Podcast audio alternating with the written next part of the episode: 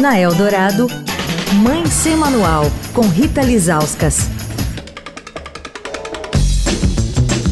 As fake news por todos os lados, né? Mãe Sem Manual de volta numa semana que estamos ali desmentindo as notícias falsas mais comuns da pediatria. É, a gente está com o Dr. Thales Oliveira, gerente médico do pronto-socorro do Sabará, que passou a semana aqui com a gente. Hospital que lançou uma campanha contra as fake news na pediatria. E eu vou fazer mais uma pergunta para o doutor para ver se é verdade ou se é mentira. É verdade que a gente tem que adoçar o suco das crianças, colocar açúcar no suquinho que a gente oferece para eles? É verdade ou mentira?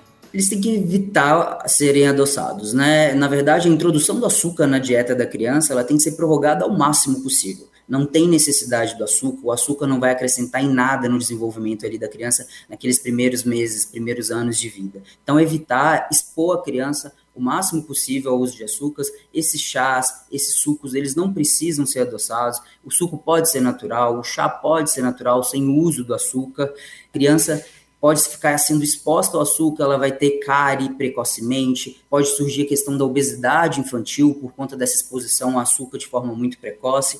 Então, são questões que têm que ser evitadas. A criança não tem necessidade de estar tomando açúcar, chá com açúcar, suco com açúcar, não tem necessidade de fazer isso nos primeiros anos de vida. Assim como o açúcar, o chocolate, todos os alimentos mais doces, eles tendem a dar um certo tipo de prazer para a criança, né? E ela vai estar tá sempre querendo, né? Sempre vai se sentir sempre com vontade daquilo que ela já provou e ela gostou.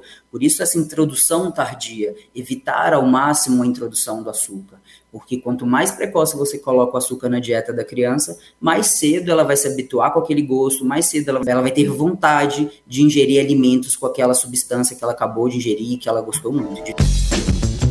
Quer falar com a coluna? Escreve para mãe sem manual, arroba estadão.com. Rita Lisauskas para a Rádio Eldorado, a rádio dos melhores ouvintes.